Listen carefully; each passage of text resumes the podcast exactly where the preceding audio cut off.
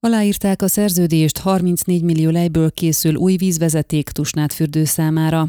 A csőtörések okozta visszatérő, akár több napon át tartó vízhiánytól kell mentesíteni a fürdőváros lakosságát a küszöbön álló beruházással, mert az évek óta fennálló helyzet nem csak az ott lakókat viseli meg, hanem a turizmusra is kedvezőtlen hatással van. Az Országos Beruházási Társaság költségén kiépített jelenlegi 2014-ben elkészült 15,8 km hosszúságú ellátóvezeték a gyatra kivitelezés és a felhasznált anyagok elégtelen minősége miatt gyakorlatilag csődnek bizonyult, évszaktól függetlenül most is rendszeresen elszakad. Bugyka Zsolt Tusnád fürdői polgármester kérdésünkre azt mondta, ebben az évben is öt alkalommal volt több napig elhúzódó szolgáltatás kiesés a csőtörések miatt, ugyanakkor a Csíkszent Simoni szivattyú állomáson a két szivattyú bekötését külön kellett választani, mert ha egyik berendezés meghibásodott, akkor leállt a víz felszínre hozatala. Ezen a helyzeten csak az új ellátóvezeték elkészítése, a vízkezelő állomás és a városi víztartályok cseréje változtathat, amelynek költségeit a Fejlesztési Minisztérium vállalta fel a város pályázata nyomán,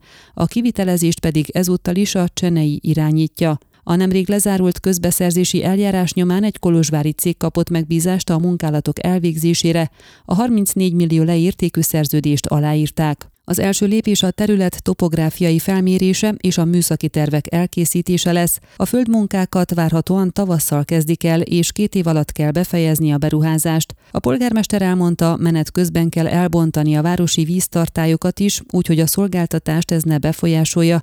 Ezek a tartályok az 1970-es években készültek, állapotuk már nem engedi, hogy teljes kapacitással használják. Víztartály készült Csíkszent Simonban is a szivattyúház mellé, mert jelenleg ez hiányzik, tudtuk meg. A korábbi vízvezeték is megmarad, annak érdekében, hogy bármilyen üzemzavar esetén át lehessen váltani erre. A városi vízellátási kapacitást úgy tervezték, hogy meghaladja azt az igénybevételt is, amely tusványos időszakában jelentkezik, ismertette a polgármester. Kérdésünkre azt is elmondta, amíg el nem készül az új vezeték, addig nem döntenek azzal kapcsolatban, hogy a város víz és csatorna szolgáltatását a Hárvizertire bízzák, vagy ez az önkormányzati tulajdonú Goszkom Kft. hatáskörében maradjon. Ön a Székelyhon aktuális podcastjét hallgatta. Amennyiben nem akar lemaradni a régió életéről a jövőben sem, akkor iratkozzon fel a csatornára, vagy keresse podcast műsorainkat a székelyhon.pro portálon.